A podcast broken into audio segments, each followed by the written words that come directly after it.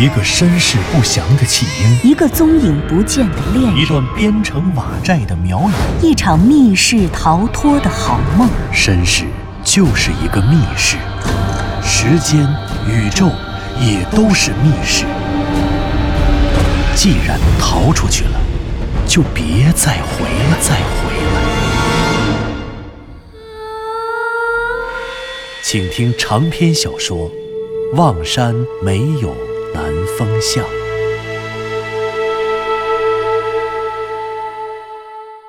第八十五集，向南风一行三人终于历经艰险，成功进入了雍家坟的主墓室，并且在这里见到了一口巨大的石棺。这个石棺绝非寻常人家能够使用的石材，它体型巨大，雕工精湛。制作这口棺材的石材出自于北京西南房山的石窝子，而雕刻这口棺材的匠人居然还是河北曲阳的宫廷御用匠人。究竟是什么人能够承受如此巨额的开销，把这口棺材从万里之遥的地方运抵望山？而且，这个人还必须能够有能力请到宫廷匠人出山，为他雕刻特别定制的石棺。哎，对了，刚刚南风哥说说这石棺上的图案不是文字，却好像能够起到文字的作用，能够记录事情。然后你们俩说像像什么密码？我刚才没听清楚，你们说的是什么密码啊？啊，是摩尔斯密码，像摩尔斯密码，是南方说的，不是我说的。南风哥，摩尔斯密码是什么呀？你不知道吗？英文是 Morse code。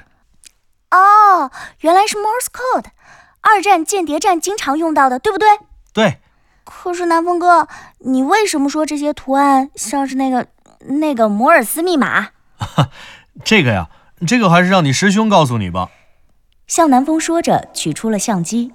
虽然左和子神奇的大脑能够把这上面的一切一五一十的记录下来，可是向南风自己还是需要一种自己能够看得到的视觉呈现。于是他准备趁此机会把石棺上的浮雕一块一块的拍下来。就在这时，站在一边的湘西谷主便对正在用大脑记录石雕图案的左和子说你不是问那个摩尔斯密码吗？怎么说呢？啊、这个摩尔斯密码呀，它又叫摩尔斯电码。：“电码。对呀，无线电发报嘛。这摩尔斯密码实际上就是一种时通时断的信号代码。这种信号代码通过不同的排列顺序来表达不同的英文字母、数字和标点符号等等信息。我认为啊，南方的意思可能是，或许浮雕上的这些图案，你看这些半球相互之间远近交错、覆盖、重叠的排列组合关系，可能分别都代表了固定的某一种意义。这样的话，它们的组合也实现了文字的意义。也就是说，这或许是另外一种远古时代类似于摩尔斯密码一样颠覆文字的文字。颠覆文字的文字，你是说它比文字还高级？哦，不不不，那倒不一定，也不能说摩尔斯密码就比文字高级，只能说它产生的时间晚，而且全球通用性强。文字不能做到全世界通用吧？可其实说起来，在文字诞生之前，你看啊，结绳记事，给麻绳打结也能记录事情，这种思路跟摩尔斯密码不是很相似吗？虽然方式不同，但是逻辑一样。对，湘西谷主说的对，逻辑一样，不能说谁更高级，只能说是两种思路，一个是文字式的，一个是密码式的。就像我们今天的人类语言和计算机语言一样，没什么高级低级的区别。他们说着的时候，向南风已经把石棺上的图案都拍了下来，并且储存安全了。等他把相机收好，就打断了湘西谷主和左和子的谈话，然后接着说刚才呀、湘西谷主说的那些太复杂了，左和子啊，你一定记住这个棺材上面的图案，我跟你说说我是怎么想的啊。我告诉你，其实摩尔斯密码特别简单，它就是用点和画来代表不同的字母，进而拼出单词，造出句子。点呢就是一个圆点儿，画呢实际上就是一横。比如我记着字母 A 就是一点一横，字母 B 就是一横，跟着三个点儿。字母 C 呢就是一横一点一横一点啊，等等这些。电报机两边一个发报的，把这些横横点点的发出去。那边收报的人听，听完了呢，把这些排列的顺序给记下来，然后呢，再对着密码本儿，按照排列组合的标准，把这些排列对应的字母按照顺序拼下来。这样发报人想说的话，收报人就能够知道了。哦，原来是这样。那你说这个石棺上的图案也是这样的？对呀。我为什么说它像摩尔斯密码而不是结绳记事呢？你看，向南风走到石棺前。指着石棺上的图案说：“这石棺上其实只有两种图案，一个呢是凹陷的球面，一个是突出的球面。别管它们怎么组合，但是基本的元素只有这两个。如果它们的组合确实具有记事的功能，那这凹面和凸面的圆球不就是摩尔斯密码的点和画了吗？”明白了，南风哥。只要我们有足够多的资料，有足够多的这种东西的排列组合。那我们就能从这些排列组合的规律当中反推出这套密码的密码本，从而破解这上面记录的事件。嘿，佐和子，你除了记性好，总算也还不太笨。我本来就不笨，好吗？不过，真想全面实现破解这个图案的信息，这一个石棺肯定不够。我们必须找到更多的刻着这种图案。呃，不。是符号，啊，是密码。对，密码得找到更多这样的密码才行。嗯，向南风点着头，他已经把相机收好了，又重新站在了石棺前。此刻，他感觉到自己的精神越来越亢奋了，激动地说道：“嗨，我们在这里看了这么久，也分析了这么多，这一下子获得了这么多信息，真是难能可贵。那么，这些信息留待回去以后再慢慢研究。”现在我们是不是应该看看这守南山雍氏族长，呃，雍维桑的真容了？看样子，至少从现在看，还没有证据表明那位换走了头顶上所有雍家人尸体的白苗祭司来过这里。哈哈，不过也没有证据表明他一定没来过呀。可不是嘛？是是是，你们说的对，咱们就是盼着他没来过嘛。哈哈，向南风也轻松地笑着。他此刻既兴奋又出奇的轻松，或许就像湘西谷主和左和子说的那样，他从内心里也没敢期待这石棺里躺着的真是雍维桑。不过这倒也好，省得等会儿失望。得，那咱们准备开棺。好，还是老样子。向南风指着旗间高的厚重的石棺棺盖，对湘西谷主说：“不过估计这次啊。”咱俩得费把力气，没问题。南风，你在这边，我啊，我在前面。等会儿啊，我数一二三，咱们一起把棺盖往后面推。好，左和子，嗯，你还是用手电照着点石棺里面。如果里面还是狼犬厉鬼，你就继续送他上青天吧。好，没问题。左和子答应完，湘西谷主伸出手扶住了棺盖，然后说道：“那么。”开始了，我要开始数数了啊！好，开始吧。一、二、三，开呀！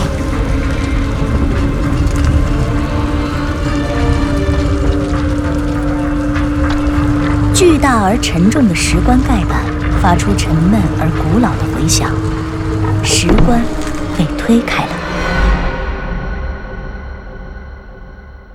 当石棺被推开的瞬间，向南风、湘西谷主和藤原佐和子，他们三个人的目光齐刷刷的随着被推开的棺盖通向了石棺内。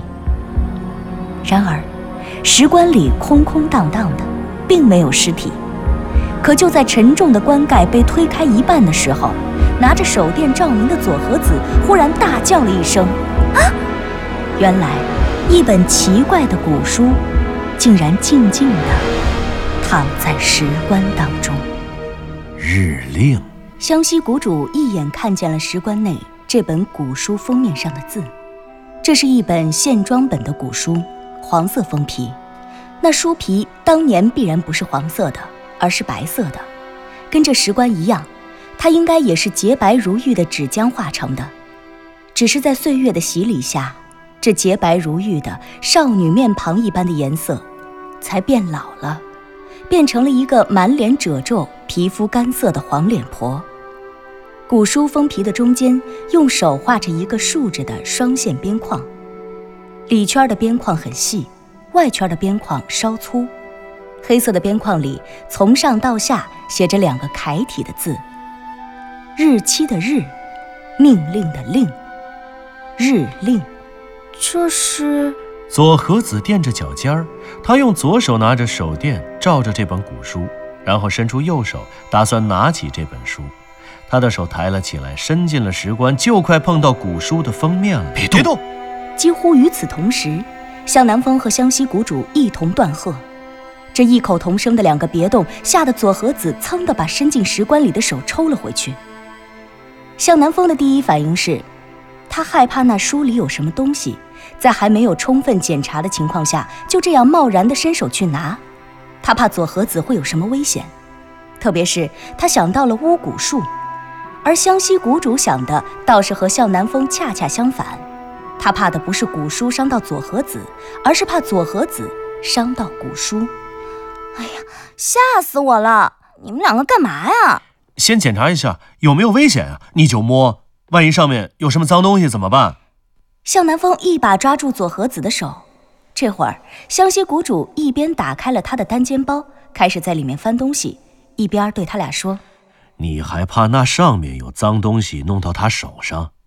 我看是他手上有脏东西，要弄脏古书吧。师兄，你……哎哎，你怎么这么说呀，湘西谷主？真逗，我还怎么说呀？古书，起码是明朝的，而且你看见了没有？那是纸的，线装的古书。你上来就敢拿脏手去拿？你有没有一点基本常识啊？这是多么重要的证据！一碰散了，一抹坏了怎么办？湘西谷主说的确实很对，还真是，这一点向南风也忽略了。可是他虽然说的对，但这话说的也太重了。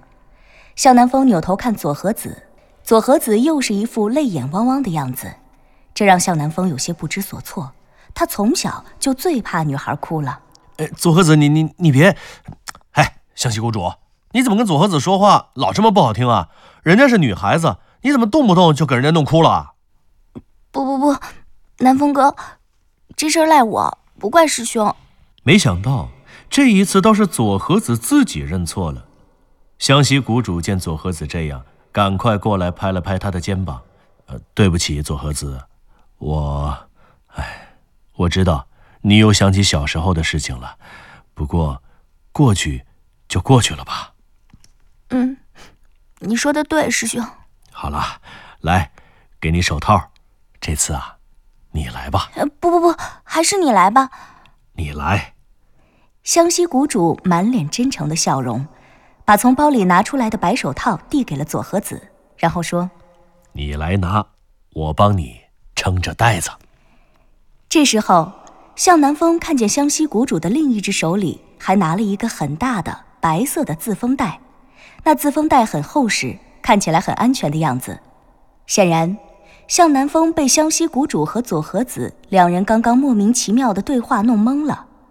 看来，以前左和子肯定是因为毛手毛脚的拿这类东西，造成过不可弥补的损失。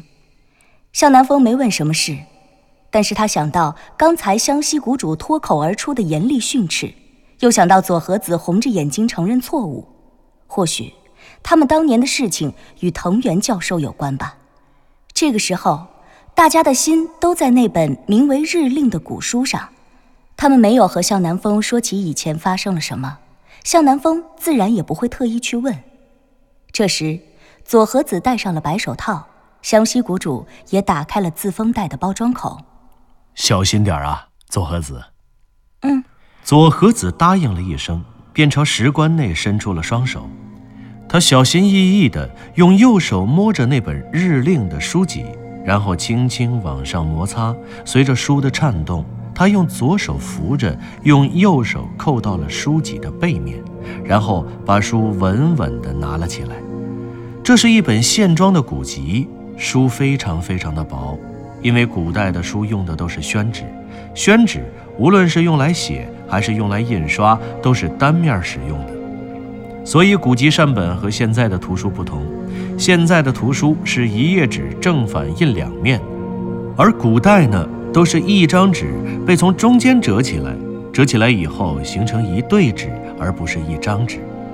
这些很多张大小一样的纸单独对折，对折后所有纸张被摞在一起，然后在纸张的开口处打上三个或者四个小眼儿，再用线把这些纸张装订在一起。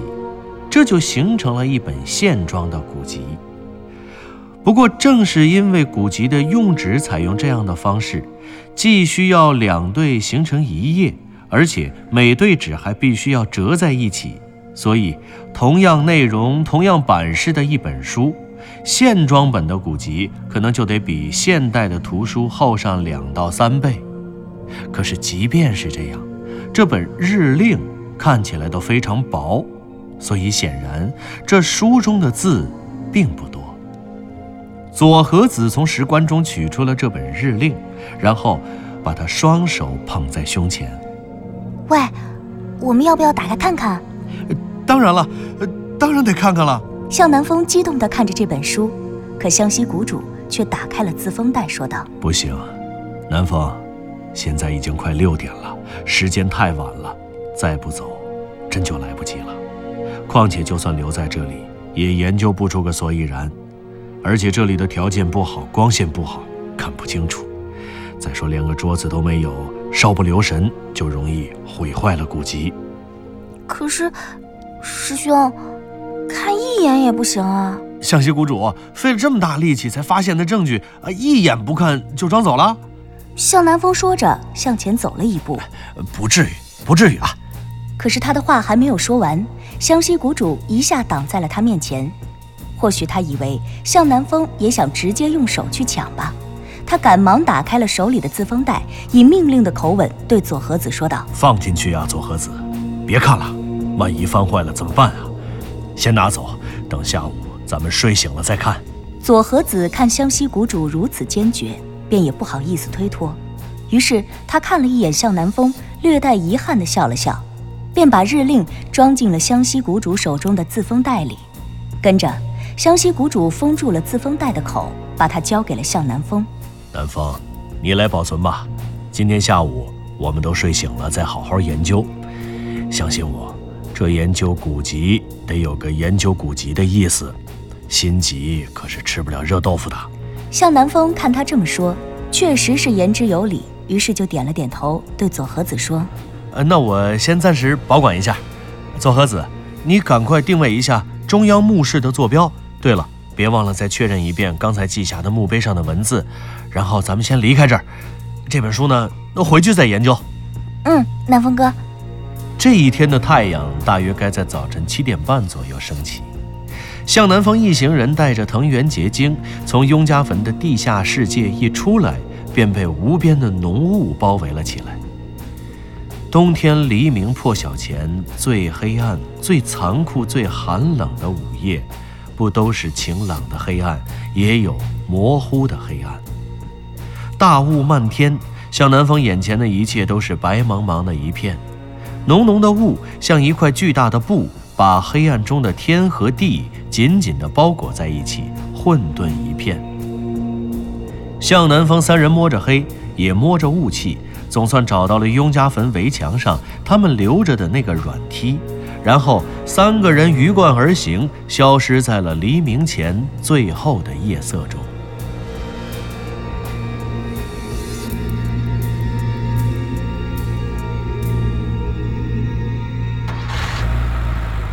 向南风发动了汽车，打开了汽车上的收音机，然后轻松的。